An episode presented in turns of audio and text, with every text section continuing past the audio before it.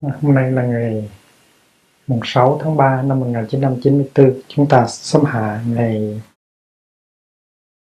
quan niệm và chúng ta học tiếp về à, các tâm sở. Cái danh từ tâm sở nó có nghĩa là những cái sở hữu của tâm, những cái gì mà thuộc về tâm gọi là tâm sở. Nó là cái nội dung của tâm. Cũng như là những giọt nước là nội dung của dòng sông. Nếu không có những giọt nước thì không có dòng sông. Vậy thì không có những cái tâm sở, thì không có tâm. Tâm sở tức là sự biểu hiện từng phút, từng giây của tâm. Và cái tiếng tâm sở đó, có khi mình gọi là tâm hành. Tâm hành, tức là những hiện tượng tâm lý. Và hôm trước chúng ta bắt đầu nói về năm cái tâm hành có tính cách phổ biến, gọi là gọi là biến hành. Năm tâm hành biến hành. Chúng ta phải à, biết cho được cái hành tướng, cái bản chất của các tâm hành thì cái sự tu học của chúng ta mới có hiệu quả. Nếu chúng ta tu thiền hoặc là tu tịnh độ đi nữa, mà chúng ta không có biết về cái nội dung, cái bản chất, cái hành tướng của các tâm hành, thì chúng ta không có thành công được. Cho nên có một vị thiền sư Việt Nam đời Lý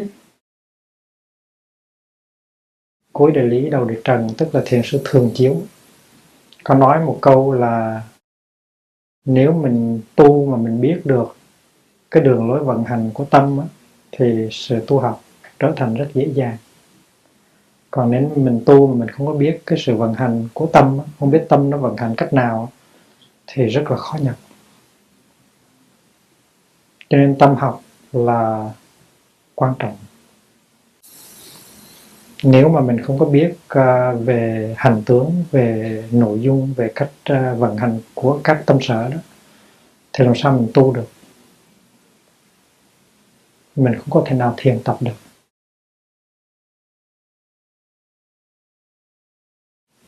Tuần trước mình đã bắt đầu học về năm cái tâm hành gọi là biến hành. Bây giờ mình ôn trở lại cho nó rõ ràng năm tâm hành biến hành trước hết là xúc. Rồi đến à, uh, tác ý. Rồi đến thọ. Rồi đến tưởng.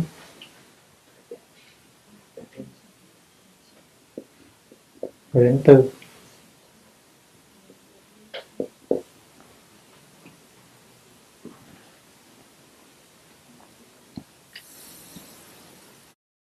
Cái này gọi là biến hình Sarvatraga tức là universal. Nghĩa là năm cái tâm hành này á, nó luôn luôn xảy ra. Nó xảy ra thường trực. Nó xảy ra bất cứ ở lúc nào bất cứ lúc nào và bất cứ ở đâu. Với bất cứ cái tâm thức nào năm thức của cảm giác thức thứ sáu là ý thức thức thứ bảy là mạt na thức và thức thứ tám là a là gia thức. Luôn luôn nó có mặt. Trong phạm vi không gian, trong phạm vi thời gian, nó có mặt cùng khắp, cho nên gọi là biến hành universally present. Vì vậy cho nên mình phải nắm nó cho vững. Mình phải nhận diện nó. Còn năm cái tâm sở kia gọi là biệt cảnh. Biệt tức là particular nó là dục. Thắng giải.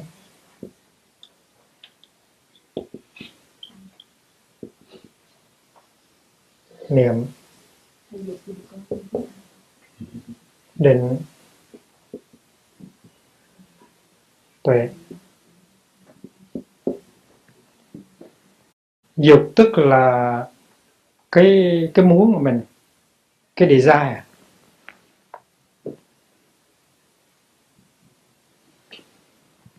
Cái intention.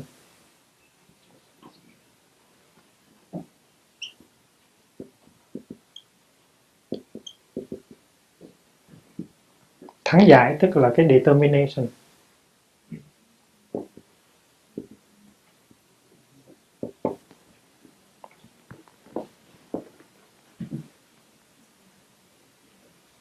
Resolve.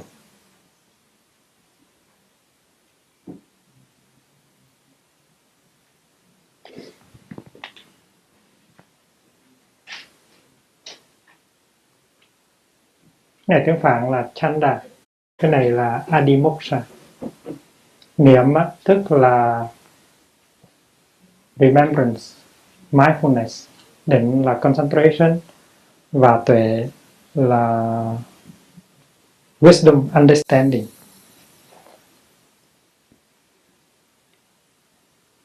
Nhưng mà chúng ta đừng có lẫn lộn cái niệm định tuệ này với là cái niệm định tuệ trong ngũ căn và ngũ lực. Trong ngũ căn và ngũ lực á, niệm là chánh niệm định là chánh định tuệ là tuệ giác. Còn ở đây nó có thể là tà niệm nó có thể là tà định nó có thể là tà tuệ.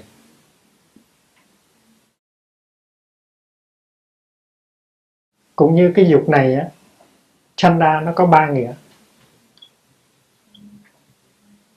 Nó có ba trường hợp.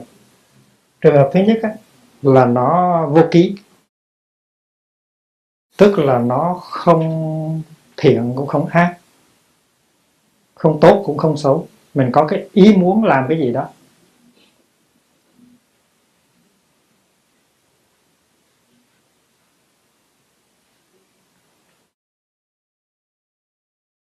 Nó có thể là tốt có thể là xấu nhưng mà nó có thể là vô thưởng vô phạt thì mình muốn cái gì đó thì cái muốn đó có thể không xấu cũng không tốt nó là vô kỷ neutral và cái trường hợp thứ hai á, nó là xấu. Dục là xấu. Dục đây nó đi đôi với uh, tham tham dục hay là dục ái.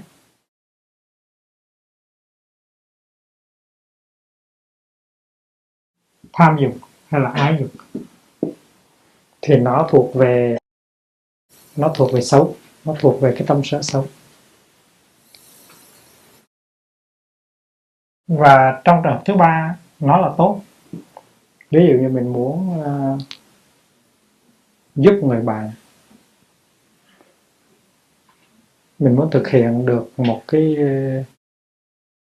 một cái điều gì tốt lành ví dụ như mình muốn uh, lau thiền đường cho nó sạch cho nó thơm để mình ngồi cho nó thoải mái và các bạn mình ngồi cho thoải mái thì cái ước muốn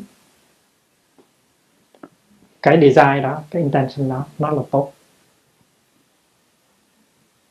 Mà trong trường hợp mà cái muốn nó lớn rất lớn và rất tốt muốn tu học cho thành công muốn à, độ được gia đình độ được bạn bè độ được xã hội.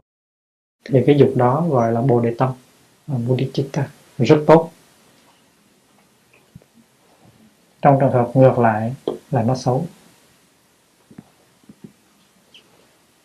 Và dục á nó là một trong bốn phép uh, bốn phép uh, bốn pháp thiền quán bốn pháp định, gọi là tứ như ý túc. Tứ như ý túc.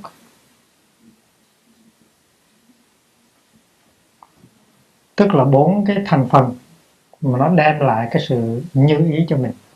Như ý tức là nó thỏa mãn mình, thực hiện được cái sự thỏa mãn của mình. Và nếu mình có cái dục mà cái dục trong sáng cái dục tốt cái dục bồ đề tâm thì mình thành tựu được. Thành tựu được những cái điều mình ước ước mong. Gọi là như ý. Ngọc như ý là một viên ngọc mà mình muốn uh, cầu gì có đó.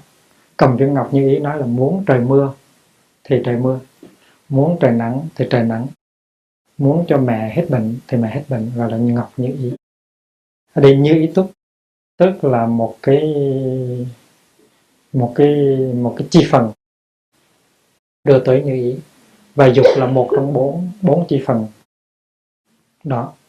Dục như ý túc, rồi tấn như ý túc, tấn là tinh tấn, rồi tâm như ý túc, và cuối cùng là quán như ý túc.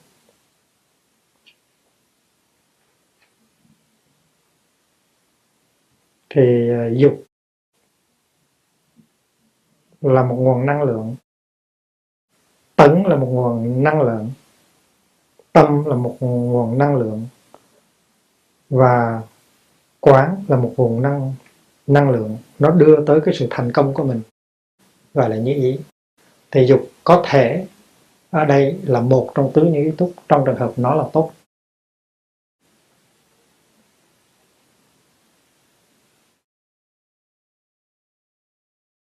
Thắng giải.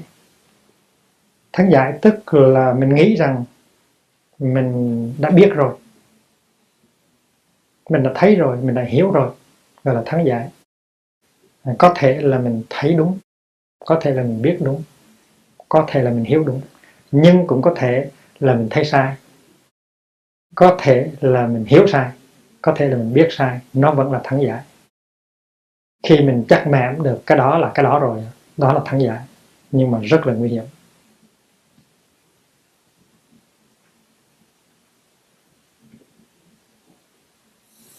Vì vậy cho nên dục và thắng giải, nó đều có đều có ba trường hợp hết.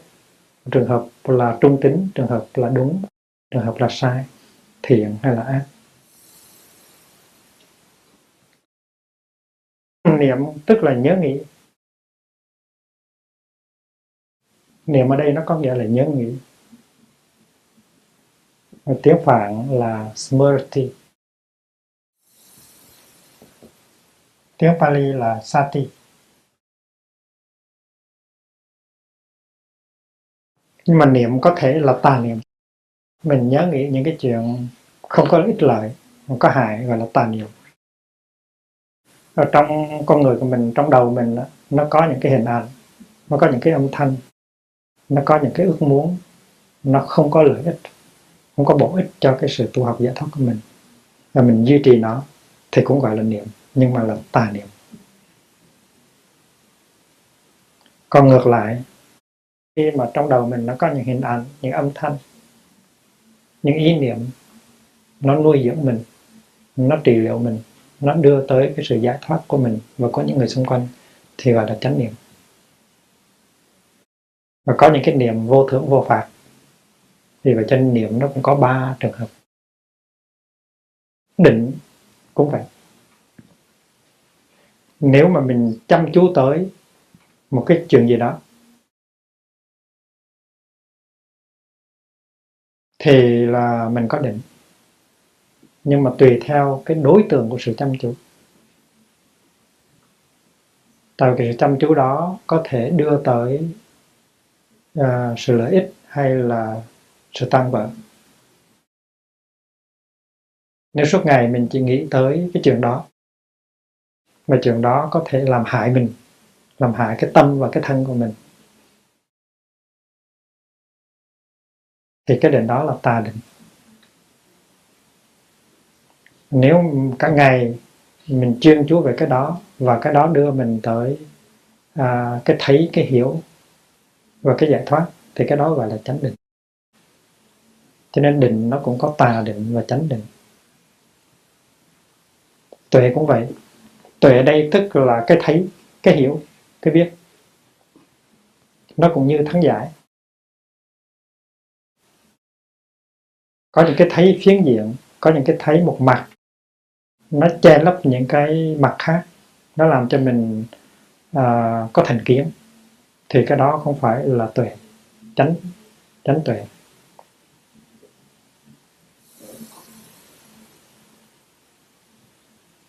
Mình thấy à, một sợi dây, mình cho là con rắn, thì mình nghĩ là mình đã thấy rồi. Mình nghĩ là mình có tuệ rồi, nhưng mà cái đó không phải là tuệ. Mình tin chắc là người kia có chủ tâm làm cho mình khổ. Mà người khác nói không phải. Mình vẫn không có tin. Mình nói, chính người đó đã làm cái đó, đã nói cái đó. Và nhắm tới cái sự tiêu diệt của mình. Và cái thấy của mình, nó cũng là tuệ nhưng mà không phải là là tuệ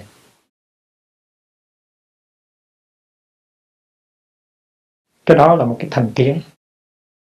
Cái đó là một cái thấy sai lầm cái thấy sai lầm, nó đưa tới cái thái độ quyết định là mình đã thấy, là mình đã nghe.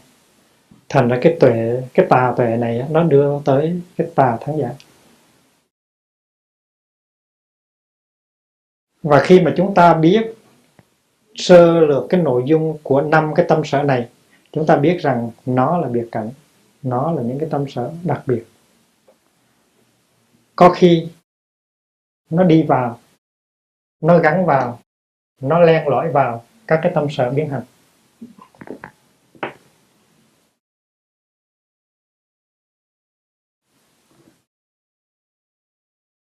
Bây giờ chúng ta đi đi trở về xúc.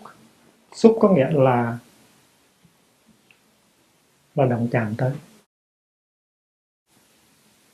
Cũng như là mắt động chạm tới hình sắc và tai động chạm tới âm thanh hay là lưỡi, đồng chạm tới à, vị. Chúng ta biết rằng có khi sự tiếp xúc giữa căn và trần nó đưa tới sự tác ý. Do sự xúc tiếp như vậy mà mình tác ý, mình chú ý tới cái đối tượng kia. Nhưng mà có thể có những trường hợp nó ngược lại, là do mình tác ý trước rồi mình mới đi tới cái xúc sau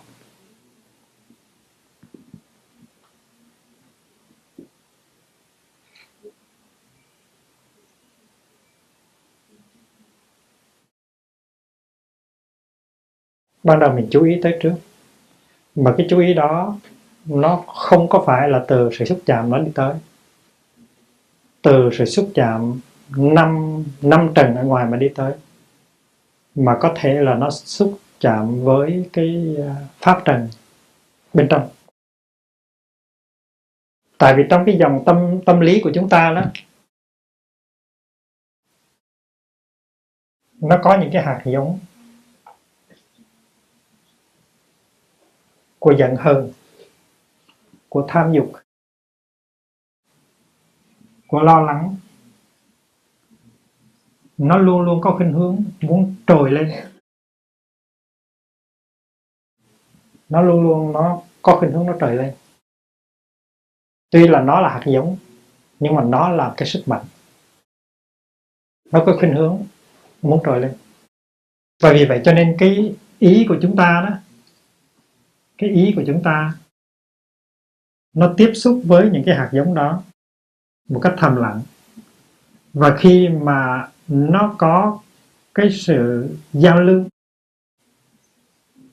thì cái ý thức nó phát hiện. Và chúng ta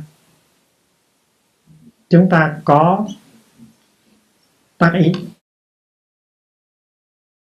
Và lúc đó chúng ta đi tìm xúc. Chúng ta đi tìm xúc. Trước hết là xúc bên trong rồi sau đó chúng ta đi tìm xúc bên ngoài. Chúng ta phải thấy cái tâm của chúng ta như vậy. Ban đầu không có xúc với bên ngoài. Ban đầu chỉ có những cái hạt giống trong ta. Nó có sức đẩy. Và cái ý của chúng ta giao lưu với cái sức đẩy đó. Nó tạo ra trong ý thức của chúng ta một cái tác ý tác ý tức là chú ý tới. Mà đôi khi cây muốn lặng mà gió không ngừng. Gió đó là gió ở dưới tiềm thức. Chúng ta biết rằng có những cái gió ở bên ngoài, nhưng mà có những cái gió ở bên trong. Ví dụ như chúng ta đi trên thành phố, chúng ta thấy những cái quảng cáo. Những cái quảng cáo nó khơi nó nó khơi động cái sự thèm muốn của chúng ta, thèm muốn tiêu thụ. Chúng nghe, chúng ta nghe những cái âm thanh, thấy những cái hình ảnh, nó đánh động tới những cái hạt giống trong tâm thức, thì cái đó là cái xúc ở bên ngoài, cái xúc nó đưa tới tác ý. Còn đây không phải, đây năm giác quan của chúng ta nó đóng lại rồi, nhưng mà những cái hạt giống trong này nó tác động, và cái ý của chúng ta tự nhiên nó tạo ra cái tác ý. Và tạo ra tác ý như vậy rồi đó, thì mình đi tìm những cái đối tượng xuất tiếp bên ngoài.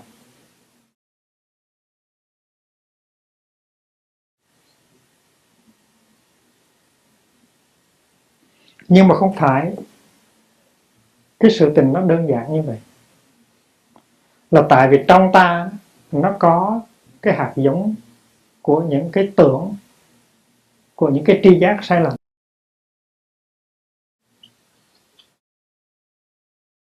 Chúng ta đã có những tri giác sai lầm trước rồi và nó nằm ở trong tâm thức của chúng ta. Và trong cái tri giác sai lầm đó, chúng ta nghĩ rằng cái này là đẹp, cái này là tốt, cái này là đem đến hạnh phúc, cái này là mình không thể không có. Nó có ở trong mình. Cho nên cái hạt giống này nó đẩy. Nếu mình không có cái này thì mình không có hạnh phúc. Ví dụ như là cái hạt giống về danh. Hạt giống về ái dục. Hạt giống về thực về về về về về tham. Ví dụ như là mình nói rằng à, nếu ăn hủ tiếu mà không có ớt thì thà rằng đừng ăn hủ tiếu. Ăn hủ tiếu không có ớt thì không có thể nào ngon được. Đó là cái ý niệm sai lầm. Nó do một cái tập khí, một cái thói quen mà ra. Tại vì mấy chục năm mình ăn hủ tiếu, có ớt, có từng ớt. Bây giờ ăn hủ tiếu không có từng ớt thì không phải là hủ tiếu nữa à, thầy nhớ rằng là cái hồi mà các chàng thanh niên phụng sự xã hội à, sinh viên học trường thanh niên phụng sự xã hội miền trung vào trong nam sống với là các anh chàng miền nam. Và các anh chàng nói bữa nay anh em mình nấu chè ăn. Thì họ đem đầu ra họ nấu chè. Rồi những chàng thanh niên miền Nam nói cái này đâu phải chè cái này là đậu nấu đường chè là luôn luôn phải có nước cốt dừa. Và định nghĩa chè của hai bên nó khác nhau. Các thanh niên miền Trung á, thì đậu nấu đường tức là chè. Các thanh niên miền Nam thì nói đậu nấu đường chưa phải là chè phải có nước cốt dừa vào đó mới được gọi là chè. Thành tất cả những cái này nó đều có hạt giống trong tâm thức hết. Nó có cái hạt giống của thèm khát của thành kiến của giận hờn của si mê ở trong này. Và vì vậy cho nên mình gán cho cái thực tại ngoài kia cái nội dung đó. Đôi khi cái thực tại ngoài kia nó không có cái nội dung đó.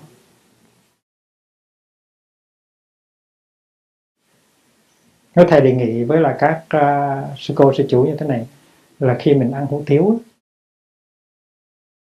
thì nhất là khi mà ăn lạnh á khi mà trời lạnh á thì mình có khuynh hướng muốn hút cho, cho mau nó mới ngon và do đó cho mình không có thời giờ để nhai những cái miếng bánh bánh phở bánh hủ tiếu ở trong đó. Và không có tốt.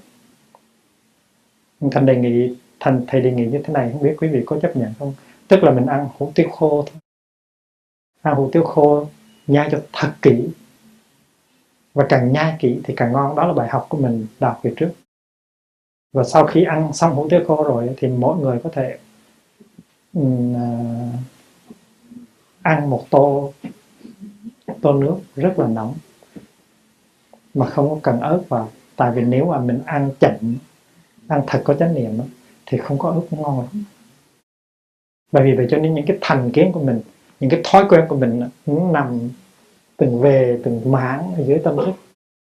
Và mình nhìn cuộc đời ở ngoài qua cái lăng kính của cái đam mê, của cái thói quen của mình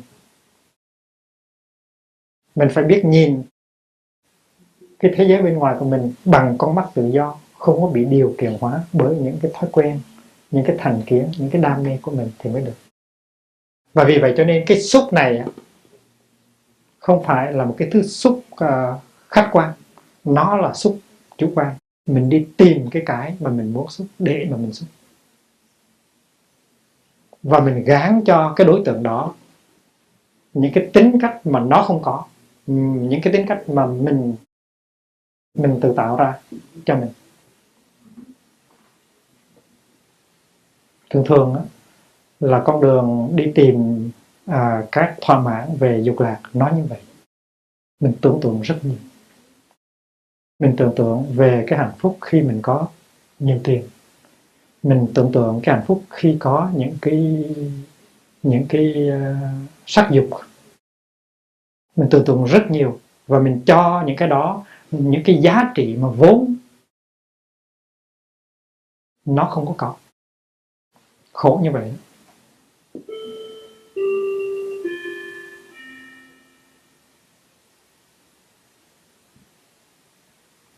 Mình cho năm cái loại đối tượng của năm giác quan, những cái giá trị mà chính tụi nó không có và mình đi tìm tiếp xúc. Và có nhiều người sau khi đã tiếp xúc ê chề rồi, khám phá ra rằng những cái cái mình đi tìm đi tìm, đi kiếm trong năm cái đó vốn nó không có và lúc đó mới bỏ. Khi đó có thể thân tâm mình nó rạc rời, nó nó nó bại hoại, nó tàn tạ rồi. Vậy thì trong cái xúc á, nó có cái tác ý có thể là có tác ý đi trước. Và trong cái tác ý đó, nó được xúc đẩy bởi cái tưởng.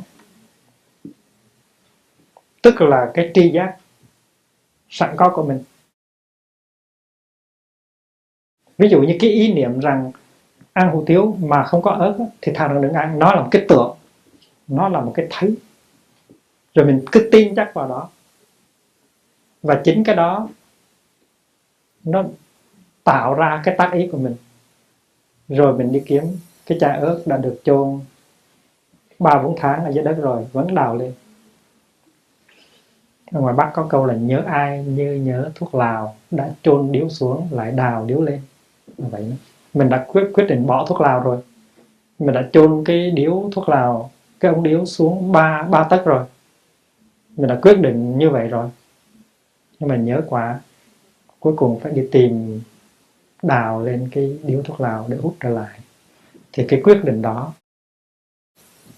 cái quyết đó định đó là cái tư. Cái tư này á, nó được nuôi dưỡng bằng cái tưởng. Và cái tưởng này á, nó được nuôi dưỡng bằng những cái đam mê, những cái thói quen. Nó nằm trong chiều sâu của tâm thức.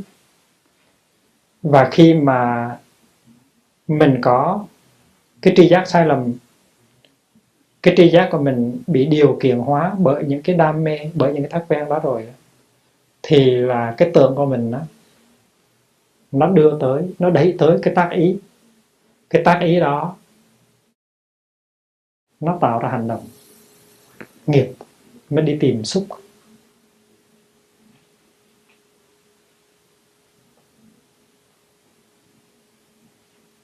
Thành ra những cái hạt giống đam mê những cái hạt giống thói quen những cái hạt giống của tri giác sai lầm về năm dục đó, nó ở trong cái tâm thức của mình trong cái chiều sâu tâm thức của mình nó đóng một cái vai trò rất là quan trọng. Cho nên tu là phải quán chiếu phải tiếp xúc với từng cái một ở trong tâm của chúng ta để nhìn để mỉm cười với chúng nó để thấy được cái bản chất của chúng nó thì mới giải thoát được chứ còn tu mà cấm mà đặt một cái đặt một cái hàng rào kép gai để cấm tiếp xúc với những cái hình sắc âm thanh ở ngoài ấy, thì tu như vậy không bao giờ thành cả. Tại vì càng cấm bao nhiêu thì dưới này nó càng đòi bấy nhiêu. Trong kinh bảo tích uh, có một câu rất hay. Uh, buộc nói rằng sắc thanh hương vì xuất pháp đó, nó không có tội. Cái trách nhiệm không phải là cái trách nhiệm của sắc thanh hương vì xuất phát cái trách nhiệm làm cho mình đau khổ. Cái làm cho mình đau khổ là cái đam mê của mình cái thấy sai lầm của mình về sắc thanh hương vị xuất phát thì buộc đem ra một cái ví dụ là có một người đó lượm một cái cục đá ném vào con chó. Con chó bị trúng viên đá. Rất đau, rất giận. Thành nó chạy theo cục đá để sủa. Con chó tưởng rằng thú phạm là cục đá. Cái làm cho mình đau là cục đá. Con chó không biết rằng cái người, cái kẻ làm cho mình đau, cái nguyên nhân làm cho mình đau là cái anh chàng kia. Thành ra người si mê cũng vậy. Tưởng đâu sắc thanh hương vị xuất pháp là nguồn gốc của những đau khổ của mình kỳ thực nguồn gốc của đau khổ mình là cái mê mờ của mình đối với sắc thanh hương vị xúc. Không có thấy được bản chất của sắc thanh hương vị xúc. Những cái đam mê những cái vô minh của mình đối với sắc thanh hương vị xúc.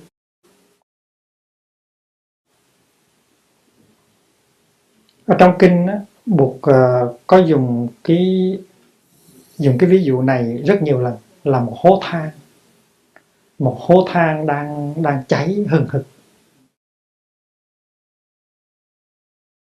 Thì ngày xưa những người mà bị bệnh à, phun hủi đó, họ ngứa họ khó chịu lắm. Và họ không được sống ở trong thôn làng. Vì vậy cho nên họ rủ nhau, họ bị bắt buộc sống ở trong rừng.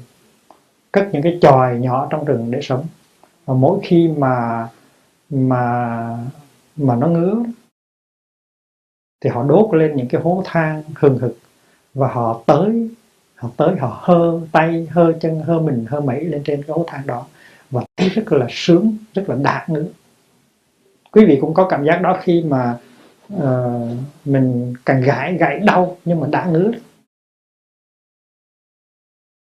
thì một người lành mạnh mà không có bệnh hủi á không có bệnh phung mà nếu bị hai người lực sĩ kéo tới mà đứng gần cái hố than như là những người đó, họ sẽ đau khổ vô cùng.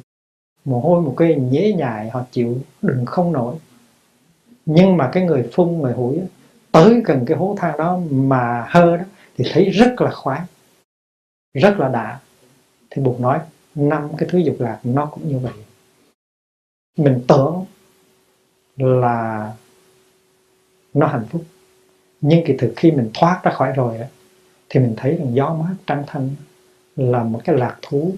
Nó màu nhiệm gấp trăm gấp ngàn gấp vạn lần. Cái cái cái mà chúng ta gọi là cái hạnh phúc ở trong ngũ dục. Vì vậy cho nên cái cái cái cái hình ảnh hố than cháy hừng ở trong rừng là để được buộc dùng để ví dụ cho năm cái món dục lạc. Trong đó có uh, tiền tài danh vọng sắc dục money sex and fame. Càng đi vào càng khổ đau. Càng dính vào nó càng khổ đau. Vậy thì cái tưởng của mình đó, về năm dục không phải là năm không phải là cái sự thật. Về năm dục. Cái thọ của mình đó, nó cũng vậy trong cái thọ của mình có rất nhiều tưởng tượng. Có nhiều sự sai lầm. Mình tưởng tượng rằng trong cái xúc đó, nó chứa đựng cái thọ đó.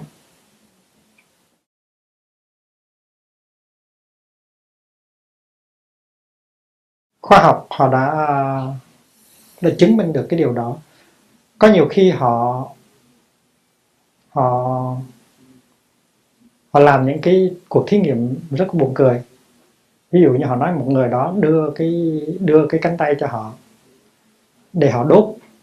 Họ dùng họ dùng lửa đốt cho nó, cho cho nó phồng lên cái chỗ đó. Họ bắt cái người kia phải nhìn ra chỗ khác. Trong khi đó họ không để lửa vào cái cánh tay đó. Mà họ nhỏ xuống một giọt nước lạnh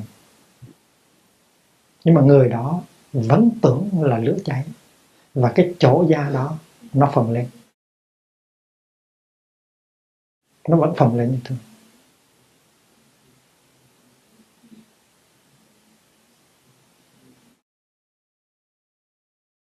Ở trong à, cơ đốc giáo đó có những người họ thực tập à, uh, niềm tin. Họ quán tưởng rằng là tay của họ chân của họ, hai tay và hai chân của họ bị đóng đinh như là Chúa Kitô. Và vì cái tâm niệm thiết tha, vì cái sự quán tưởng của họ như vậy, mà có nhiều người sau một thời gian quán tưởng mấy tháng thì nó có dấu sẹo ở trong bàn tay và trong bàn chân. Cái chuyện đó, nó đã xảy ra, nó đã có thật. Cái tâm mình nó tạo tác ra rất nhiều. Dục lạc nó cũng vậy. Mình tưởng tượng cái dục lạc đó nó mang theo nó đưa cho chúng ta những cái khoái lạc như thế này như thế kia. Tất cả những cái đó nó do ở tưởng. Và cái tưởng nó đã như vậy rồi thì khi mà có xúc á, xúc đó đưa lại cái thọ cái thọ này rất là chủ quan. Ban đầu ít nhất là ban đầu nó là rất là chủ quan. Nhưng mà sau đó thì từ từ mình học được. Và mình thấy rằng cái xúc đó mà nếu mình có một cái tâm hồn cho thật thoải mái cho thật uh, khách quan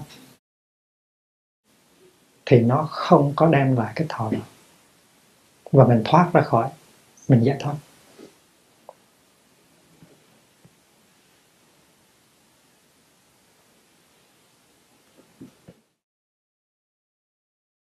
Vì vậy cho nên cái người tu thiền hay là người tu thôi đừng nói tu thiền người tu, người thực tập chánh pháp. Là phải ý thức được những cái những cái phút giây mà xúc nó phát hiện, tác ý nó phát hiện. Và khi mà xúc phát hiện như là một tâm hành hay là tác ý phát hiện như một tâm hành, mình nên thấy được cái bản chất của cái xúc đó và cái bản chất của tác ý đó. Do đâu mà ta tác ý như vậy?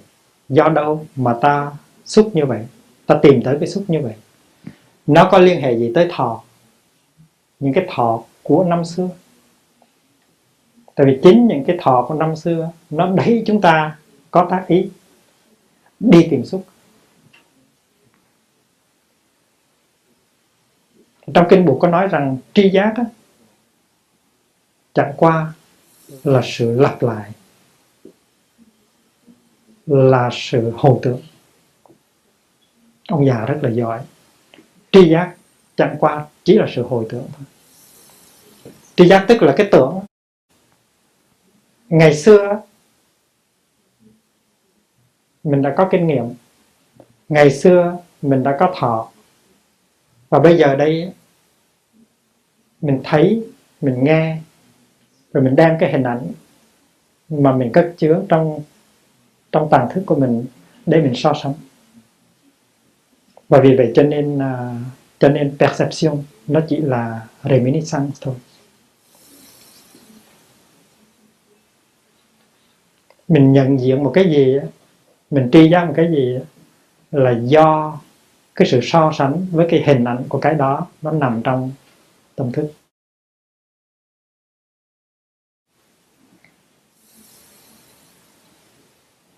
Hồi xưa có một sư chú tên là Thật uh, Nhất Trí. Học trò thầy tác viên trường thanh niên phụng sự xã hội. Một hôm chú đang đi ra ngoài đường Thì có một anh chàng lính, lính Mỹ ở trên một chiếc GMC Thấy chú là ông thầy tu. Anh ta chàng nổi điên, anh ta nhổ nước miếng lên trên đầu chú. Chú về chú giận lắm. Tại vì trong đầu anh chàng đã có hình ảnh của một ông thầy tu tất cả những cái sự tuyên truyền hồi đó là nói thầy tu ở bên Việt Nam là làm kỳ đà cạn mũi không cho Mỹ đánh giặc thành công ở Việt Nam. Thầy tu nào là biểu tình nào là tuyệt thực này nào là uh, từ thiêu để chống uh, bạo động chống chiến tranh. Cho nên anh ta nghe nghe và huấn được huấn luyện rằng thầy tu là những cái những ông thầy tu là những cái những cái kỳ đà cạn mũi cho cuộc uh, tranh đấu của người Mỹ. Và vì vậy cho nên một hôm đi trên một chiếc ờ, uh, GMC của Mỹ.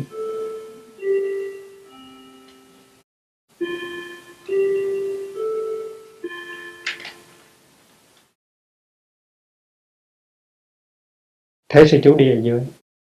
Tất cả những cái giận những cái hờn những cái trách móc tất cả những cái tưởng sai lầm về ông thầy tu dồn lên hết. Anh ta chịu đựng không nổi anh ta nhốt nước miếng lên đầu chú vậy thì ông anh ta nhổ nước miếng trên đầu của sư chú hay là nhổ nước miếng trên đầu của một cái tưởng của anh ta về sư, về tất cả các à, các thầy các sư chú và sư chú không có dính líu gì tới tới cái hình ảnh của ông thầy tu mà có ở trong đầu anh hết cả. Thì cái tưởng của anh đó là sai lầm như vậy. Sư chú về buồn lắm. Và và thầy phải dạy cho sư chú. Về cái tưởng thì sư chú mới hết buồn.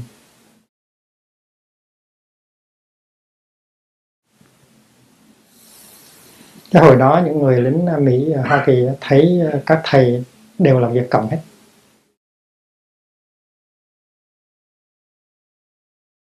Cho nên cái tưởng đó cái vọng tưởng đó vọng tưởng tức là tri giác sai lầm đó nó đưa mình tới cái khổ thọ đưa mình tới cái tác ý rồi mình nhổ lên nhổ nước, nước bọt lên trên trên cái hình ảnh kia. Mà mình đừng có cười là tại vì trong đời sống hàng ngày mình thường làm như vậy.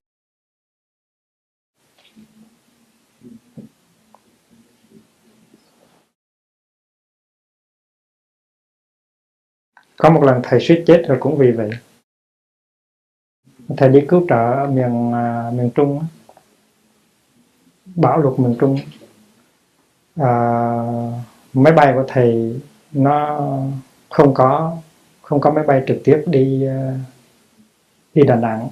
Thành ra thầy đáp một chiếc máy bay ờ, chở hàng đi lên ờ, 30 thuộc. Rồi để đợi một chiếc máy bay khác đi Đà Nẵng. Thì tại phi trường 30 thuộc, thầy ngồi thầy đợi chiếc máy bay kia. Trong khi đó thì có một sĩ quan người Mỹ. Họ cũng đợi một chiếc máy bay quân sự của anh ta thì thầy mới nhìn sĩ quan người Mỹ, thầy thấy cũng tội nghiệp cũng còn trẻ. Nó qua đây rồi không biết sống chết như thế nào, có thể về nhà không là thầy mới gợi chuyện thầy nói. Thầy nói, anh qua đây được bao lâu rồi? Rồi thầy mới thầy mới dạy dỗ thầy nói, bộ anh sợ việc cộng lắm sao? Thì nó khi mà nó nghe cái chữ việc Cộng đó, nó lập tức đưa tay rờ vào cái bắn súng. Tại vì đối với những người à, lính Mỹ, là tất cả những cái xung quanh mình đều có thể là nguy hiểm. Và hình ảnh mỗi ông thầy tu ngồi một mình với mình ở trên phi trường có thể là rất nguy hiểm. Thành ra cái sợ của anh ta có thể đưa anh ta tới cái hành động là bắn thầy. Tại vì anh ta quay trở lui anh ta hỏi thầy are you a Việt Cộng? và trả tài thầy chỉ hỏi là anh sợ việc Cộng lắm, phải không thôi? Lúc đó thầy ngồi rất im và thầy thở. Thầy nói lúc đó mà vọng động, tức là làm một cái cử chỉ gì mà hơi đột ngột thì có thể nó bắn thầy. Tại cái sợ trong nó rất lớn.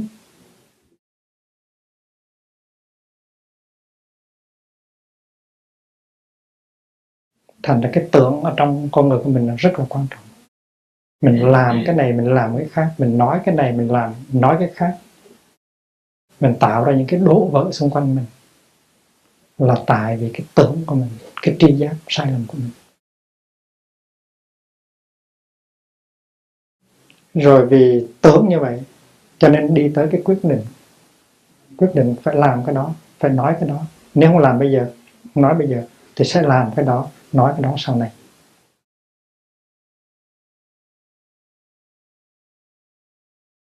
Cho nên trong kinh buộc dạy khi mà có tác ý, thì mình phải trở về với chánh niệm. Và mình xét coi cái tác ý này nó có nguồn gốc nào, nó là như như lý hay là không như lý.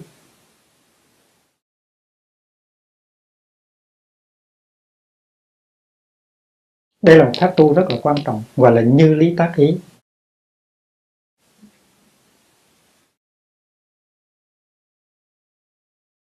Tác ý tức là manaskaran.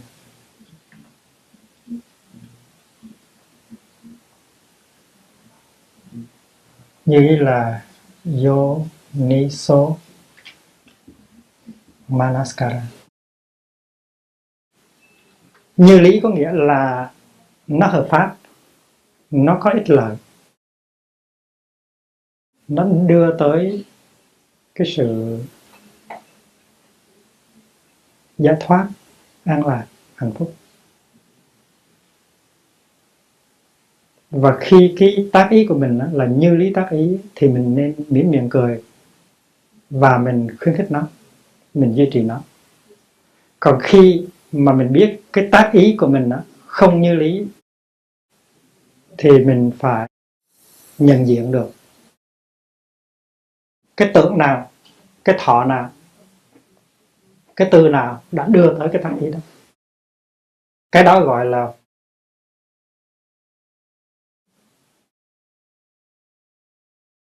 bất như lý tác ý.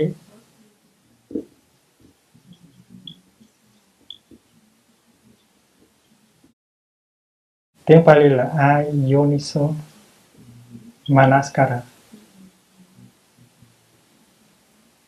Manaskara này tức là tác ý.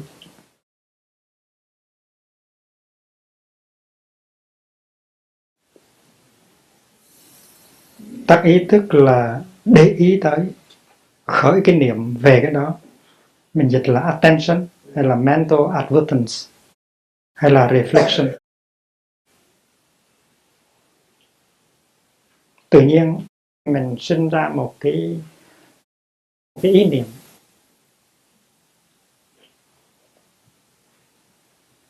Thì cái đó có thể là một hình ảnh, hay là một âm thanh hay là một tư tưởng, hay là một sự thích thú, nó nảy sinh ra trong mình. Cái đó gọi là tác ý. Và mình sẽ đi theo nó. Và cái bí quyết của sự thành công trong sự tu tập tức là trong đời sống hàng ngày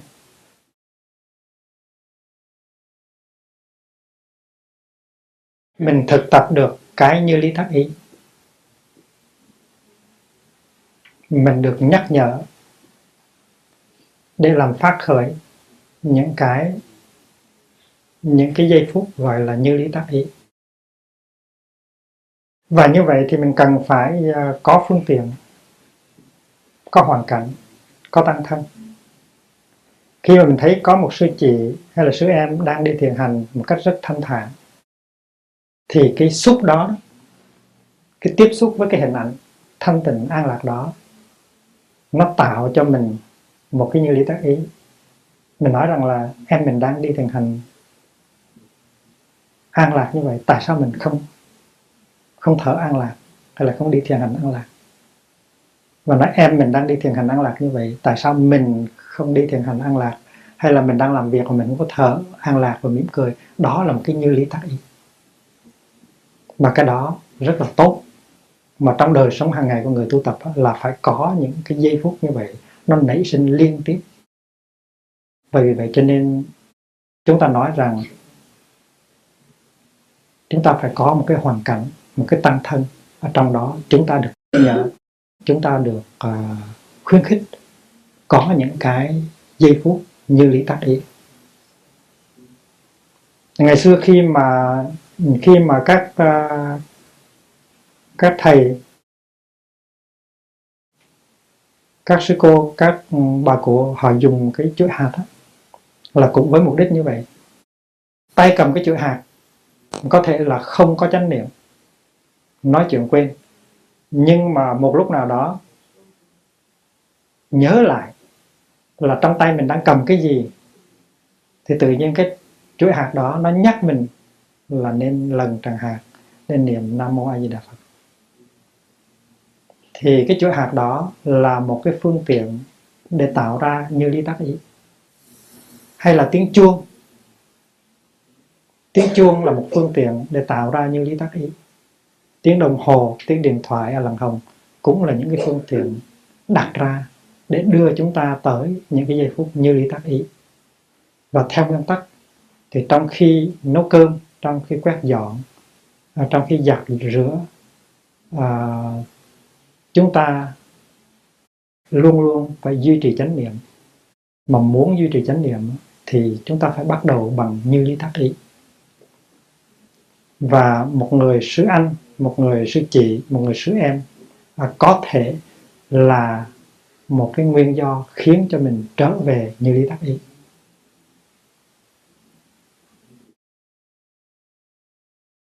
Và khi có một cái bất như lý tác ý nó xảy ra. Những cái hình ảnh một cái hình ảnh nó nảy ra. Ví dụ như bây giờ đây phải đi kiếm một trái ớt là một cái một cái trái ớt đem về uh, ăn phở. Thì đó là một cái bất như lý tác ý. Hay là một cái một cái tâm niệm gì? Nó thuộc về tham, về giận, về si mà nó phát hiện ở trong tâm của mình. Mà mình biết là nó có tác dụng đưa mình đi phiêu lưu vào cái thế giới của buồn khổ, của ganh tức, của si mê, của giận hờn thì mình cần được đưa ra khỏi, được đưa ra khỏi cái thế giới đó. Nói tóm lại là mình phải làm sao có một cái như lý tác ý tới để nó thay thế. Trong trong bộ trung a hàm á, có một cái kinh gọi là kinh tăng thượng tâm tăng thượng tâm kinh.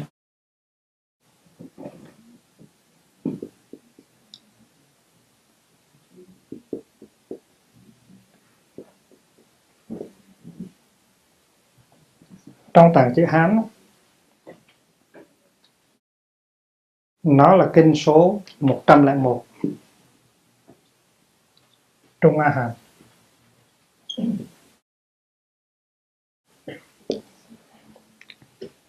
trong cái này buộc dạy, cái phương pháp gọi là phương pháp thay chốt. Khi nào mà mình có một cái niệm, hay là một cái tác ý mà bất lợi đó, thì mình phải biết thay cái niệm đó đi. Thay cái thay cái tác ý đó đi bằng một cái niệm tốt, bằng một cái tác ý tốt. Ví dụ như mình có một niệm tham niệm sân, niệm hại thì nhận diện rằng nó là những cái niệm, nó là những cái tác ý bất lợi. Thành ra mình phải làm thế nào để thay đổi nó đi bằng cái niệm khác? Cái phương pháp đó gọi là phương pháp thay chốt. Buộc đưa ra cái thí dụ rất rất ngộ nghĩnh là có một người thợ mộc, họ thấy một cái chốt nối liền hai cái hai cái hai cái đà gỗ, nó hơi mục rồi. Thì à, người thợ đó muốn thay cái chốt, thì dùng cái chốt khác, đóng vào. Và khi mà cái chốt thứ hai nó đi vào thì nó đẩy cái chốt thứ nhất đi ra khỏi. Thì khi mình có một cái niệm không tốt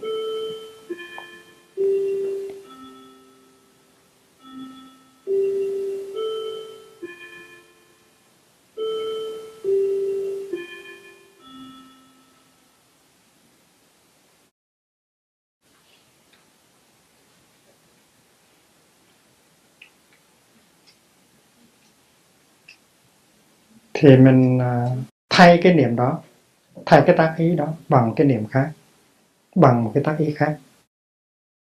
Kinh này có một kinh tương đương trong uh, Trung Bộ bằng tiếng Pali. Đó là kinh Vitaka Santhana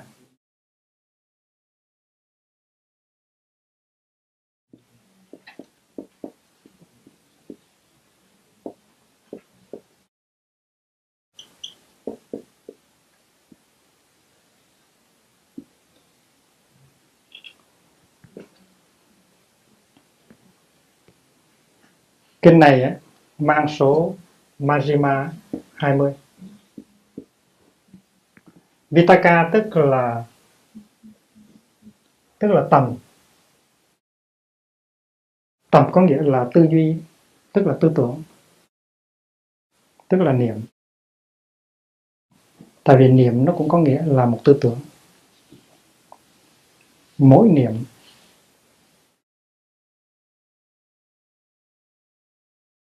chữ Vitaka này thường thường nó đi với cái chữ uh, Vichara. Vitaka, Vichara dịch là tầm từ hay là giác quán. Ngày xưa dịch là giác quán. Mới vậy là tầm từ. Mới đây có nghĩa là từ thế kỷ thứ bảy thứ tám về đây gọi là mới. Còn trước đó thì gọi là cũ.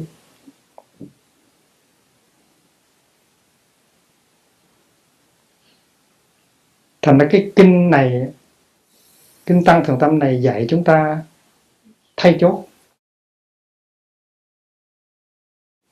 để mà chấm dứt những cái tác ý nó không như lý. Có một kinh khác nữa gọi là kinh niệm kinh.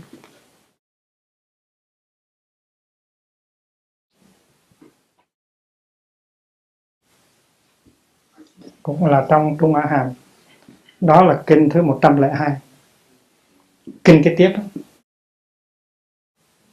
102 Trung A Hàm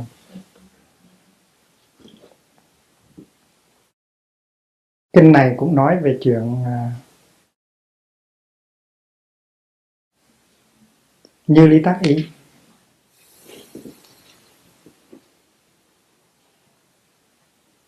Trong kinh này thì buộc dùng hình ảnh của một người chăn bò.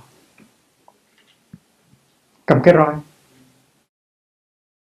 Con bò nó đi ở giữa hai cái đám ruộng lúa. Và nếu mà con bò nó ăn nhầm lúa của người ta đó, thì về sẽ bị ông chủ ông có đánh. Vì vậy cho nên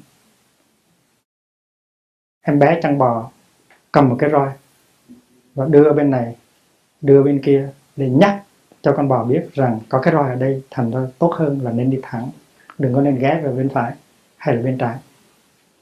Thì cái roi đó là chánh niệm. Khi mà chúng ta có chánh niệm thì chúng ta không có những cái tác ý mà nó nhất bất như lý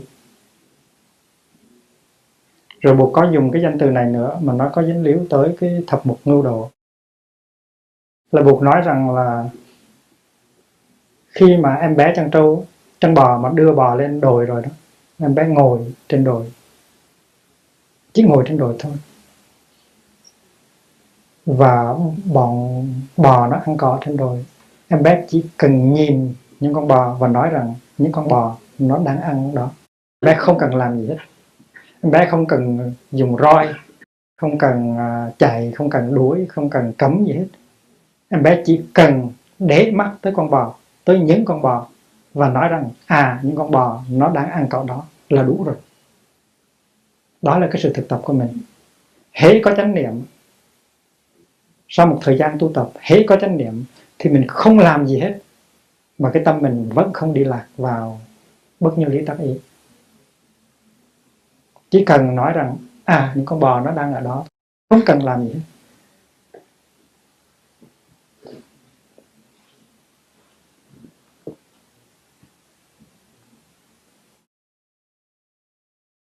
Và kinh này cũng có tương đương ở trong tạng Pali. Đó là kinh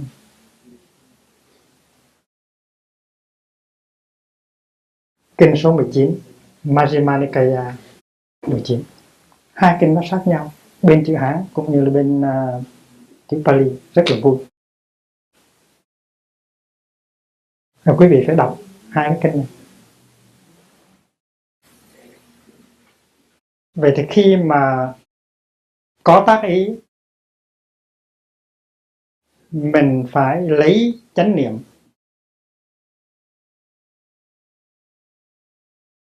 Mình soi cái tác ý của mình. Nếu thấy nó là như lý tác ý thì nên khởi tâm vui mừng và duy trì cái tác ý đó. Nó sẽ đưa mình tới những cái nẻo đường quan đảng và khi chánh niệm cho mình biết rằng cái tác ý đó nó không phải là như lý. Thì tự động mình thay đổi cái tác ý liền lập tức. Tại vì chánh niệm nó là con mắt. Con mắt của em bé chăn trâu. Nhìn đàn trâu và biết rằng đàn trâu đang ở trên đồi hay đã xuống đồng ăn cỏ rồi. Thì tự nhiên con mắt đó nó sẽ giữ cho cái đàn trâu không có xuống đồi.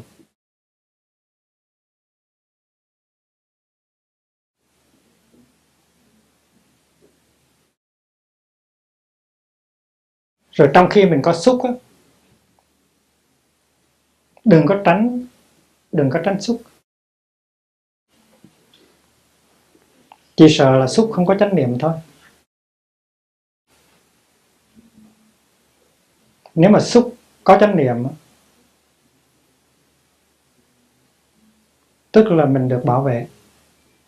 Tại sự bảo vệ đây là bảo vệ bằng chánh niệm. Mà chánh niệm tức là buộc buộc bảo vệ mình thì nó rất là vững. Chánh niệm là buộc soi sáng và bảo vệ mình. Có chánh niệm ở trong xúc á,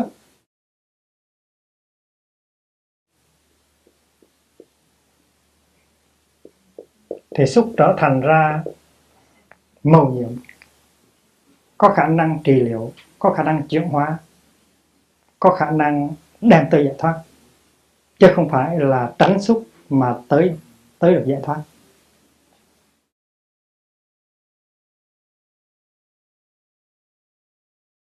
Cái điều này quý vị đã học rồi, nhưng mà hôm nay ôn lại.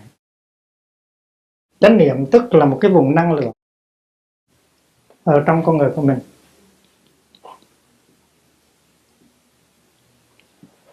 Chữ niệm á, viết theo tiếng tàu là nó có cái kim nó có chữ kim ở trên nó có nghĩa là giờ phút hiện tại. Và nó có chữ tâm ở dưới nó có nghĩa là cái tâm của mình. Cái tâm của mình trở về giây phút hiện tại. Không có bị đánh mất ở trong quá khứ không bị đánh mất ở trong tương lai không bị kéo theo à, những cái đối tượng khác. Cái tâm của mình trở về và tiếp xúc với sự sống trong giờ phút hiện tại mà cái mình tiếp xúc đầu tiên là hơi thở của mình.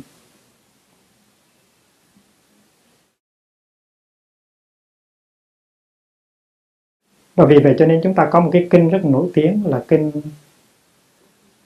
quán niệm hơi thở.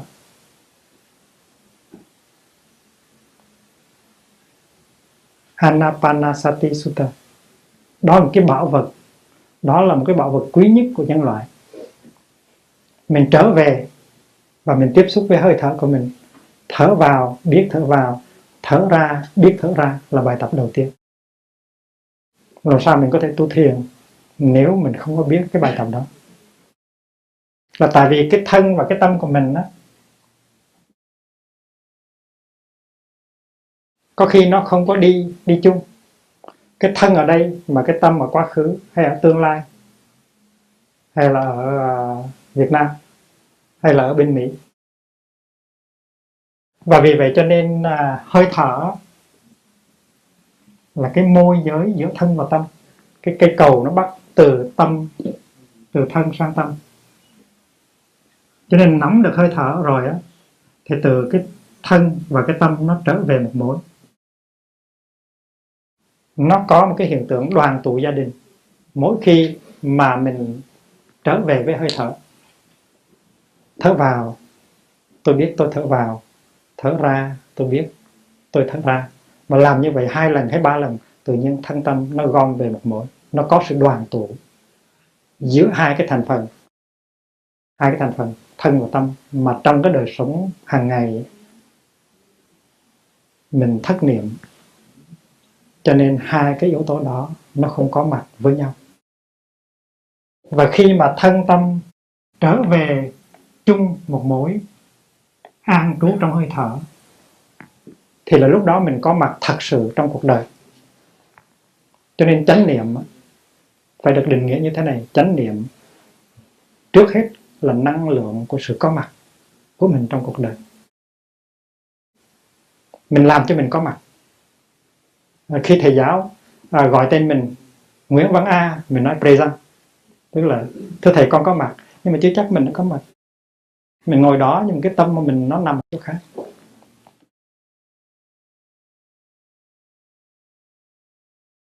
Vậy thì khi mà mình ngồi đó hay là đứng đó mà thân tâm nó trở về với nhau mà mình cảm thấy là mình đang ngồi đó và đứng đó một cách rất rõ ràng, thì lúc đó chánh niệm nó đang ở trong mình. Nghĩa là buộc đang ở trong mình. Đó là cái phép lạ đầu tiên mà chánh niệm đem tới và bất cứ một người nào cũng có thể thực tập được cái phép lạ đó. The miracle to be in the present moment.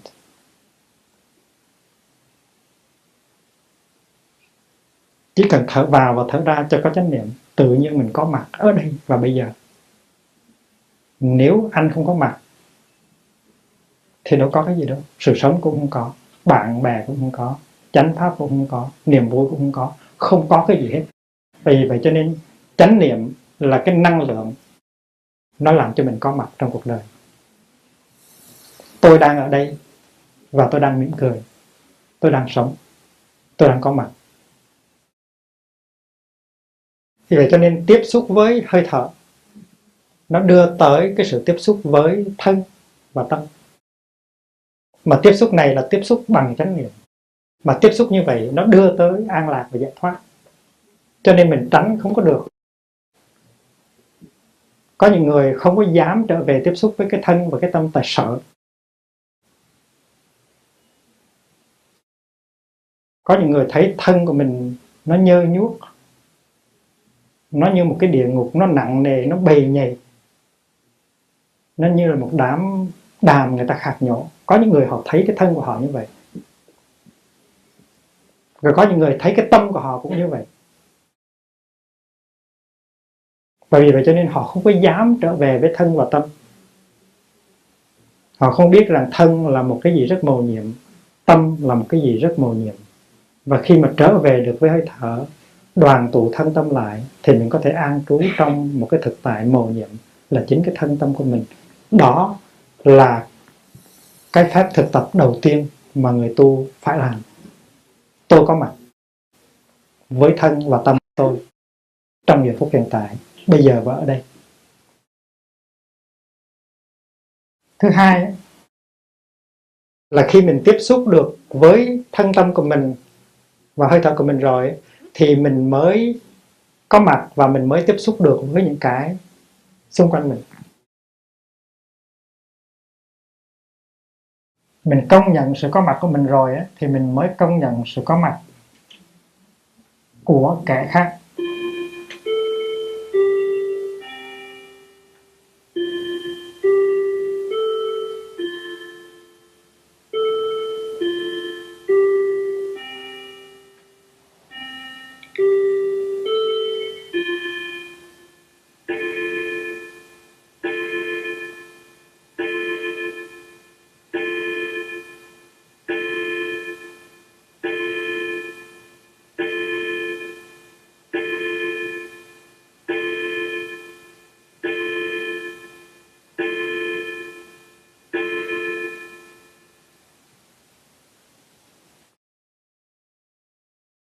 Của cái kia. Cái kia nó có nghĩa là, nó có thể là cây tùng cây tùng trước sân.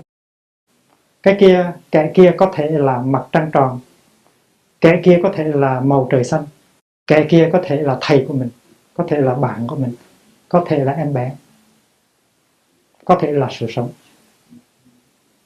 chắc quý vị còn nhớ cái chuyện mà có một thiền sinh đã ở ba bốn năm trong uh, trong thiền viện mà chưa được thầy dạy một cái điều gì có thể gọi là cao siêu cả. Những cái điều cao siêu ví dụ như là bồ đề đạt ma quan này để làm cái trò gì? Hay là tiếng vỗ của một bàn tay là tiếng vỗ làm sao? Ừ, điều cao siêu như vậy thì có một bữa à, đem trà lên chịu đừng không nổi mà nói bạch thầy con tới ở đây được ba bốn năm mà thầy chưa dạy con cái gì cao siêu cả. Thì thầy mới nói sư chú có thấy cái cây tùng phía trước sân không? Rồi đó là thầy không có nói gì thêm nữa. Tại vì chú ở đây ba bốn năm nhưng mà có thể là chú chưa tiếp xúc được với cây tùng ở trước sân. Mà cây tùng trước sân là một cái rất là màu nhiệm nếu chú không có mặt á, thì làm sao cây tùng có mặt được? Chú phải có mặt thì cây tùng kia mới có mặt. Còn nên nếu chú không có mặt thì ngàn vạn cây tùng hay là bồ đề đạt ma đều là vô nghĩa cả. Thành ra trước hết á, lại phải làm cho mình có mặt. Và khi mình có mặt rồi á, thì mình mới tiếp xúc được với sự có mặt của cây tùng với trời xanh với mây trắng với thầy với bạn với sự sống màu nhiệm xung quanh vì vậy cho nên chánh niệm nó tạo ra những cái phép lạ. Phép lạ thứ nhất là sự có mặt của mình. Sự phép lạ thứ hai là tất cả những cái gì xung quanh mình bây giờ nó trở thành có thật. Mình không còn sống trong một cái giấc mơ nữa. Cây tùng không phải là giấc mơ. Trời xanh không phải là giấc mơ. Thầy mình không phải là giấc mơ. Bạn mình không phải là giấc mơ. Tất cả đều là những sự thật màu nhiệm đó là phép lạ mà cái phép lạ đó được làm ra bởi cái năng lượng của chánh niệm.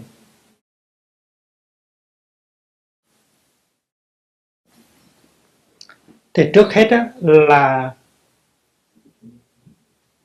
mình tiếp xúc với mình rồi sau đó mình tiếp xúc với những cái xung quanh mình. Và cái phương pháp tài làng hồng á là mình phải chọn những cái đối tượng để tiếp xúc trước. Tức là mình phải tiếp xúc với những cái gì tươi mát lành mạnh có công năng xoa dịu và trị liệu cái thân và cái tâm của mình trước. Tại vì trong con người của mình thế nào nó cũng có những thương tích trong thân và trong tâm. Và nếu mình tập tiếp xúc, lần đầu mà tiếp xúc với những cái thương tích ở trong thân và trong tâm của mình thì có thể là mình chưa đủ sức.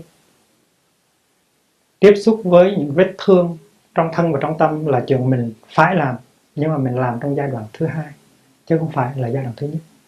Giai đoạn thứ nhất tức là phải tiếp xúc với những cái gì tươi mát, lành mạnh, vui tươi, có năng lượng, có công năng, trị thương cho thân mình và tâm mình. Làm thế nào để mình có thể nở nụ cười? Làm thế nào mình để có được cái niềm tin? Niềm tin nơi người, nơi bạn thì mới sống được thì tiếp xúc như vậy và tiếp xúc trong chánh niệm thì sẽ đưa đến cái sự trị liệu những cái vết thương trong thân và trong tâm của mình. Cho nên đi thiền hành là để trị thương. Thở là để trị thương. Nắm tay người bạn, ngồi uống trà là để trị thương. Tất cả những cái điều mình thực tập ở trong đời sống hàng ngày là để trị liệu những cái thương tích của mình trước. Và tiếp xúc ở đây là tiếp xúc với những cái gì không tiêu cực.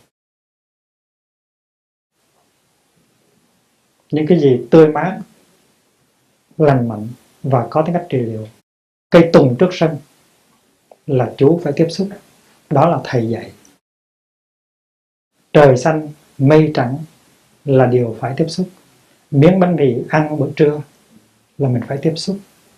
Tại tiếp xúc một cái bánh mì sâu sắc là tiếp xúc với cả vũ trụ và đất trời do đó cho nên xúc là một phương pháp thực tập. Xúc tiếp với buộc với pháp, với tăng, xúc tiếp với những cái gì tươi mát và lành mạnh và mình phải pháp đàm, mình phải hỏi sư anh sư chị sư em, mình, để mình tìm ra những cái phương pháp để tiếp xúc. Tại vì tiếp xúc như vậy là để để trị trị liệu những cái vết thương trong thân và trong tâm.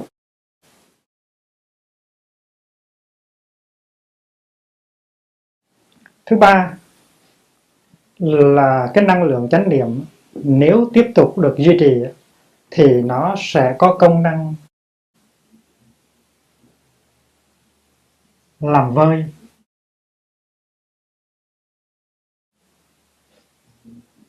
Đau đớn.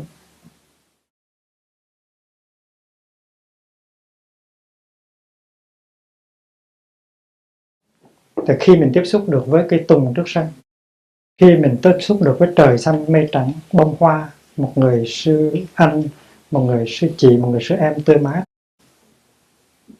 thì mình trị được những vết thương trong con người của mình. Mình làm cho mình nó tươi mát lên.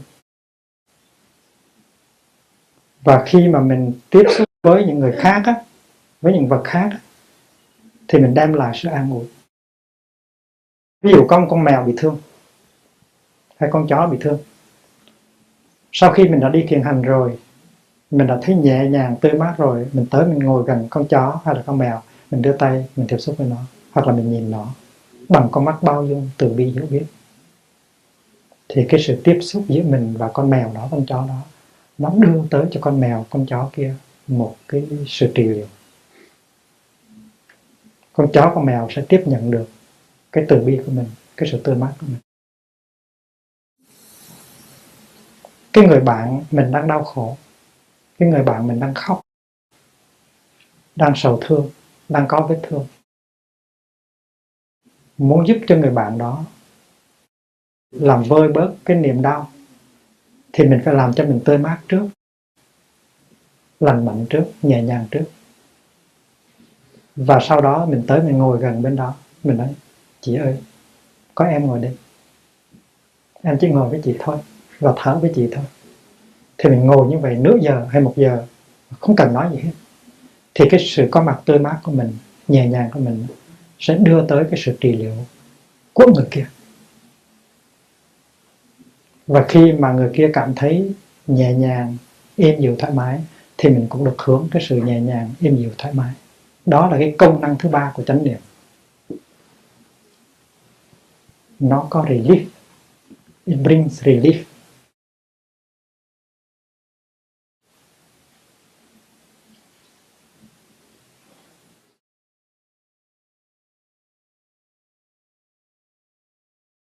Thứ tư là nó có tác dụng nuôi dưỡng.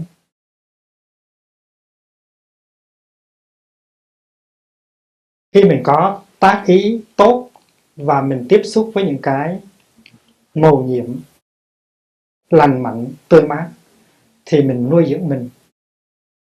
Nuôi dưỡng mình để mình có thể nuôi dưỡng được những người khác xung quanh mình.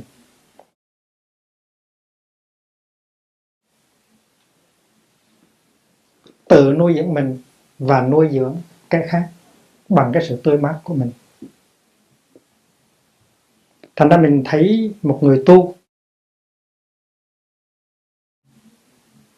nếu người tu đó có thông lão thông tam tạng kinh điển đi nữa mà người tu đó không có khả, không có sự tươi mát không có sự vững vàng không có khả năng trị liệu, thì mình biết rằng người tu đó chưa thực hiện được cái cái căn bản của sự tu học. Sự tu tập của mình là tạo cho mình sự vững chãi, đứng trên rất vững trên miếng đất của hiện tại. Tạo cho mình nụ cười, tạo cho mình sự tươi mát, và tạo cho mình có khả năng trị liệu. Cái bàn tay của mình nó có khả năng trị liệu nếu mà nó đặt lên trên em bé đang khổ đau, nó truyền cho em bé khổ đau, rất nhiều tình thương, rất nhiều sự tươi mát, rất nhiều sự an ủi. Có những người rờ vào mình mình cảm thấy như là bị phỏng tay, phỏng phỏng da. Là tại vì trong người đó không có sự tươi mát.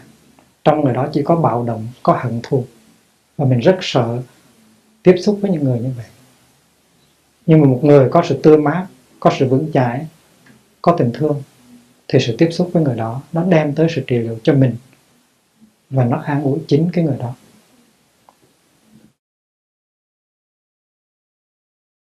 Thì cái ví dụ mà tôi thường đưa ra là em bé. Em bé đang khóc. Thì bà mẹ đang ở trong phòng, ở trong trong bếp, nghe tiếng em bé khóc. Thì bà mẹ bỏ cái đôi đũa bếp xuống và đi vào trong phòng con và ấm đứa con lên. Thì bà mẹ, theo nguyên tắc một bà mẹ phải được làm bằng chất liệu của sự dịu dàng, của sự thiếu, thương yêu, của sự hiểu biết. Một bà mẹ mà không có ba cái đó thì không phải là bà mẹ. Cho nên em bé khóc là có nguyên do. Mà bà mẹ vừa mới ấm em lên, ôm trong tay thôi, thì em bé bắt đầu tiếp nhận được cái năng lượng của sự dịu dàng của sự thương yêu của sự hiểu biết của bà mẹ.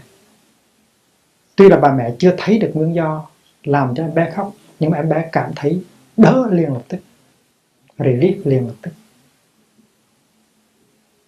Cái đó là hiệu năng của cái, hiệu lực của cái sự tiếp xúc. Cho nên khi mà mình đi thiền hành, mình ra tiếp xúc với trời xanh mây trắng, cây tùng đài địa tức là mình trở về với bà mẹ của mình. Đó mà bà mẹ muôn đời của mình. Để mình tìm cái sự trị, trị liệu. Thành là mỗi bước chân phải thảnh thơi. Mỗi bước chân phải chánh niệm. Để mình lấy được cái sự trị liệu từ thiên nhiên. Hoa vàng trúc tím thông reo chim hót là những cái mình phải tiếp xúc để mình trị thương cho mình.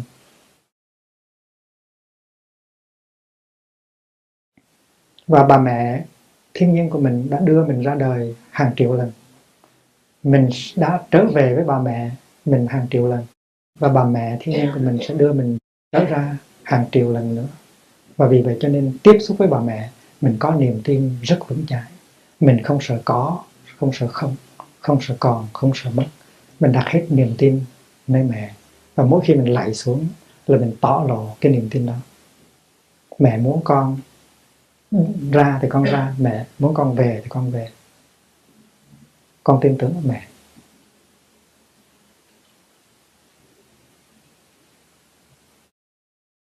Và bà mẹ trước hết hiến hiến tặng sự có mặt của mình cho đứa con. Bà mẹ không có nói gì cả, nhưng mà cái thông điệp là như thế này. Mẹ đây mẹ đây. Con con mẹ ơi, mẹ đây. Mẹ của con đây. Là nói như vậy đó tức là mình hiến tặng cho người mình thương. Cái sự có mặt đích thực của mình. Mà nếu không có chánh niệm thì mình làm sao có mặt? Nếu không có mặt thì làm sao mà công nhận sự có mặt của người mình thương? Thành là có mặt trước, công nhận cái sự có mặt của người kia, tiếp xúc với người kia, nuôi dưỡng người kia, làm vơi những đau đớn của người kia, đó là nó cùng ở trong một cái một cái quá trình thực tập. Rồi thì bà mẹ ôm đứa con cố nhiên là ôm trong chánh niệm. Và trong 2 phút hay 5 phút hay là 6 phút tìm ra được sự thật là con mình nó đói cho nên nó khóc. Hay là con mình nó ấm đầu. Hay là cái tả mình quấn cho con mình nó quá chặt cho nên nó khóc. Thành ra cái quá trình ôm á, là quá trình tiếp xúc để trị liệu, nhưng cũng là quá trình nhìn kỹ để thấy. Cái đó gọi là quán chiếu. Thì cái thì cái tác dụng thứ năm là quán chiếu. Tức là nhìn vào, chiếu cái năng lượng chánh niệm vào để nhìn, để tìm ra cái nguyên do tại vì sao mà con mình nó khóc thì bà mẹ rất là có kinh nghiệm. Con đói là biết là con đói. Con lạnh biết là con lạnh. Cái tả nó ướt là biết là tả ướt và tìm ra cái sự thật thứ hai của tứ diệu đế rất là mau. Tức là khổ đế à tập đế. Mà tìm ra được cái, cái nguyên do rồi á thì là dễ ở cả. Và vì vậy cho nên cái này mình gọi là looking deeply tức là nhìn kỹ, quán chiếu, tức là chiếu ánh sáng và chánh niệm vào và nhìn cho thật kỹ. Cái này là thiền cái này là xương cốt cốt tủy của thiền và khi mà quán chiếu rồi á, thì sẽ có sẽ có cái tuệ giác, sẽ thấy, sẽ có cái thấy. Sẽ có cái thấy. Và cái thấy đó nó đem tới cái sự gọi là chuyển hóa.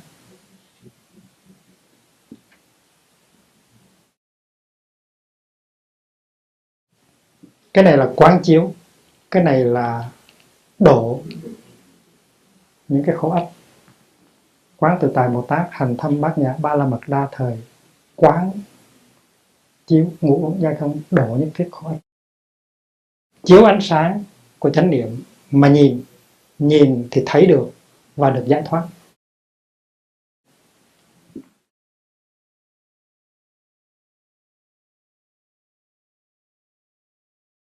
Cho nên cái kinh gọi là kinh quán niệm hơi thở, chúng ta phải đem ra dạy trong tất cả các thiền viện, các chùa, các lớp học cho người cư sĩ. Tại vì hơi thở đầu tiên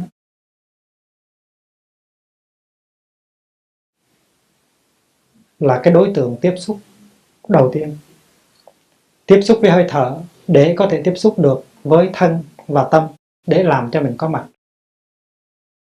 Và khi mình có mặt rồi thì mình mới công nhận được sự có mặt của kẻ kia.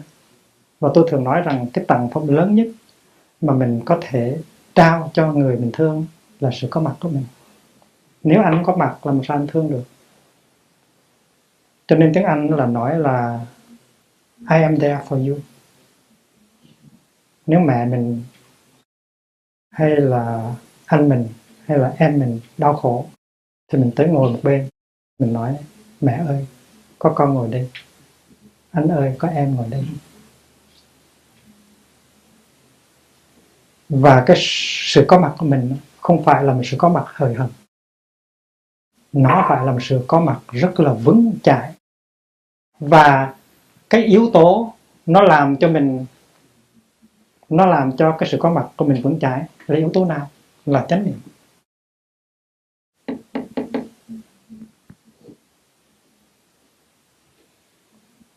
Thành ra người tu trước hết là một người có mặt. Anh có mặt trong bữa cơm, nhưng mà không phải là có cái thân của anh thôi. Có thể là anh ngồi trong bữa cơm với đại chúng, nhưng mà anh hoàn toàn vắng mặt anh không tham dự. Anh không có chánh niệm. Anh phải có mặt trong buổi thiền hành. Anh có mặt như thế nào mà mỗi bước chân của anh nó, nó nuôi dưỡng anh nó trị liệu anh? Và đồng thời nó nuôi dưỡng đại chúng nó trị liệu đại chúng. Thành ra nếu mà mình mình ở trong chúng mà mình có cái tính cách xa vắng tức là không có mặt tức là mình không có thực tập đàng hoàng, không có thực tập chánh niệm. Tại vì chánh niệm trước hết là làm cho mình thực sự có mặt trong mỗi giây phút của sự sống hàng ngày. Và khi có mặt rồi thì cái sự tiếp xúc với những màu nhiệm của sự sống mới có thể thực tập được. Và có tiếp xúc được với những cái màu nhiệm đó thì mình mới có thể trị thương được cho thân thể và cho tâm hồn và khi mình đã trị thương cho mình rồi, thì mình có thể tới để trị thương cho những người bạn của mình, những người học trò của mình, những người anh, những người em của mình. Và khi mà trong cái quá trình trị thương đó, mình dùng một chánh niệm, chiếu ánh sáng vào và tìm ra những cái nguyên do xa gần của niềm đau. Và nếu mà thấy được thì mình đưa ra những cái biện pháp chuyển hóa và trị liệu cho họ. Đó là cái quá trình tu học. Chánh niệm.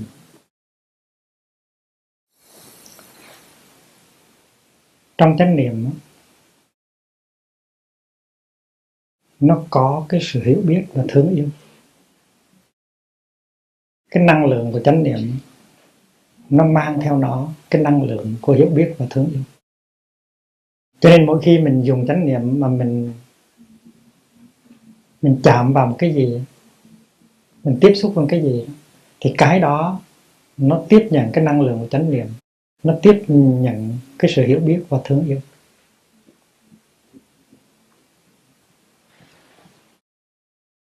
Ban đầu chúng ta trở về hơi thở của chúng ta và chúng ta trở về như là chánh niệm chánh niệm trở về. Chúng ta trở về, chúng ta dùng cái chánh niệm và chúng ta tiếp xúc với hơi thở. Và chúng ta thở, có ý thức, tức là thở chánh niệm. Xuất tức, nhập tức niệm. Thì khi mình thở như vậy ba lần hay năm lần hay bảy lần từ những cái hơi thở của mình nó nhẹ nhàng trở lại. Nó đều đặn trở lại. Nó êm dịu trở lại. Tại sao? Tại vì chánh niệm khi nó tiếp xúc với bất cứ một cái gì nó làm cho cái đó êm dịu trở lại. Nó làm, nó đem tới sự an ủi, sự thương yêu. Trong kinh quán niệm mới thở buộc có dạy rằng, tôi đang thở vào và làm cho thân tôi an tịnh. Tôi đang thở ra và làm cho thân tôi an tịnh an tịnh thân hành. An tịnh thân hành, tôi thở vào, an tịnh thân hành tôi thở ra. Đó là cái khi cái thân của mình nó, nó hỗn hển. Cái thân của mình nó không có được an lạc. Đem chánh niệm đi chung với hơi thở để làm cho cái thân thể mình lắng dịu lại gọi là an tịnh thân hành còn khi nào mà mình có một cái tâm cái tâm mình có một cái cảm giác có một cái cảm thọ không dễ chịu như là cái sợ cái buồn cái lo cái giận thì mình thực tập một bài khác của buộc dạy ở trong kinh quán niệm mới thở an tịnh tâm hành, tôi thở vào. An tịnh tâm hành, tôi thở ra. I'm breathing in, I calm activities of my mind. Thân hành đây tức là cái thọ của mình. Cái khổ thọ của mình. Mình có một cái khổ thọ như là cái giận, cái lo, cái buồn. Và khi mình thở chuyên chú đem cái chánh niệm đi theo với hơi thở và vuốt ve cái cảm thọ của mình, thì cảm thọ của mình nó sẽ im dịu lại. Gọi là an tịnh thân hành, an tịnh tâm hành, tôi thở vô. An tịnh tâm hành, tôi thở ra tại vì thân hành ở đây trước hết nó có nghĩa là cái cảm thọ. Và khi mà mình gửi cái chánh niệm, mình đem cái chánh niệm đó mình tiếp xúc với cơ thể của mình, thì cơ thể của mình sẽ nhận được cái chất liệu của ưu ái, của từ bi, của hiểu biết. Ví dụ như mình nói, tôi đang thở vào và có ý thức về trái tim tôi. Tôi đang thở ra và tôi mỉm cười với trái tim tôi. Lặp lại như vậy nhiều lần, thì chắc chắn là trái tim mình nó nhận được cái lòng ưu ái của mình. Cái sự thương tưởng của mình, cái sự săn sóc của mình. Tại vì những cái cơ thể, những cái bộ phận trong cơ thể mình đều là những cái sinh vật. Và chúng ta nhiều khi chỉ lo danh lợi, lo những cái cái không có cần thiết, mà chúng ta bỏ lơ những cái cái quý nhất ở trong thân và trong tâm của chúng ta. Và vì vậy cho nên trở về tiếp xúc với trái tim. Thở. Thở vào, tim ơi, ta biết ngươi đang ở đó. Thở ra, tim ơi, ta đang mỉm cười với ngươi. Đó là đem cái từ bi, cái thương yêu, cái hiểu biết, cái cái cái sự ưu ái của mình để nuôi dưỡng trái tim của mình. Và khi mà mình thực tập như vậy hàng ngày thì mình sẽ thực tập đồng thời cái từ bi của mình đối với trái tim. Mình sẽ thấy rằng hút thuốc hay là uống rượu là những cái hành động rất là không thân hữu đối với trái tim. Mỗi điếu thuốc, mỗi ly rượu là một cái đòn nặng trên trái tim của mình. Và vì vậy cho nên trở về để tiếp xúc với trái tim và cười với trái tim, nó sẽ đem tới cái sự thay đổi cuộc sống của mình trong đời sống hàng ngày và không có ai, không cần có ai cấm mình không uống rượu, không hút thuốc. Chính cái chánh niệm, cái tình thương của mình đối với trái tim của mình, nó sẽ đưa mình tới cái quyết định rất là dũng mạnh là chấm dứt rượu, chấm dứt thuốc. Các trường đại học ở bên Mỹ bây giờ họ đã khám phá ra rằng là người mà có thai người có mang em bé mà hút thuốc thì nó có thể hại cho những tế bào não của em bé.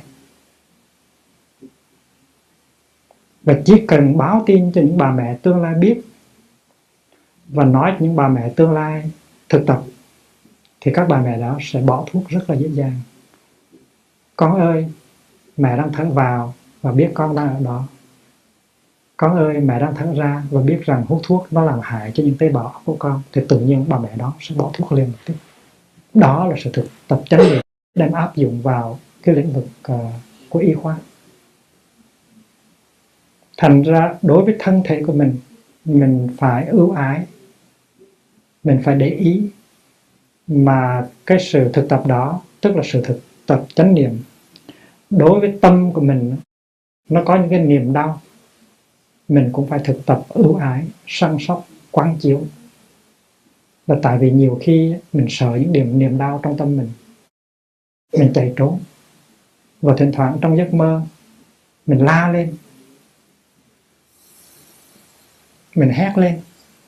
Những cái sự sợ hãi, những cái kỷ niệm đau buồn nó còn nặng trĩu trong tàn thức.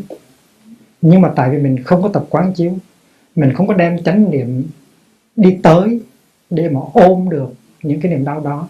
Cho nên chúng nó còn nằm rất là vững chãi ở trong cái chiều sâu vô thức của mình.